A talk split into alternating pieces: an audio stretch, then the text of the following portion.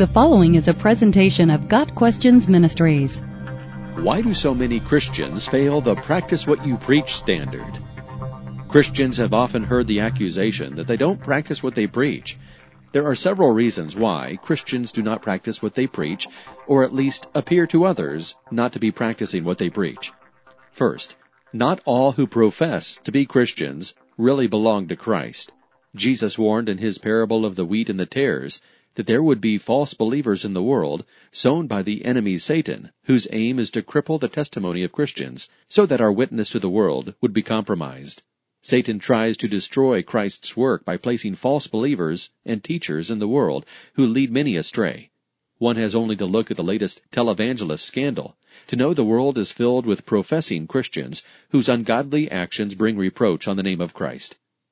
In Matthew 7 verse 22, Jesus warned that many would profess faith but do not know him. He also told us we would recognize false believers by their fruit. A bad tree does not produce good fruit, nor does a good tree produce bad fruit. Luke 6 verse 43. Part of bad fruit is not practicing what you preach. Second, Christians are not perfect. Christians preach a message that is ultimately impossible to live up to. While sinlessness is to be our goal, it is not achievable in this lifetime. However, the fact that we fail to live up to God's perfect standard does not change the fact that it is to be our goal and message.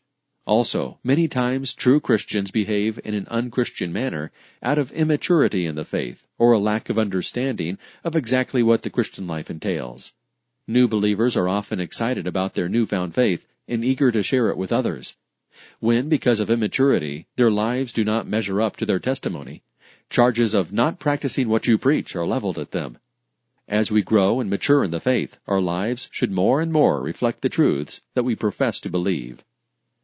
Fortunately, people are not saved by whether or not others practice what they preach. Salvation is the gift of God through faith, and none of those whom God has given to Christ will be snatched out of his hand. John 10 verses 28 and 29. No amount of false professions by unbelievers or disappointing actions by immature Christians can change that.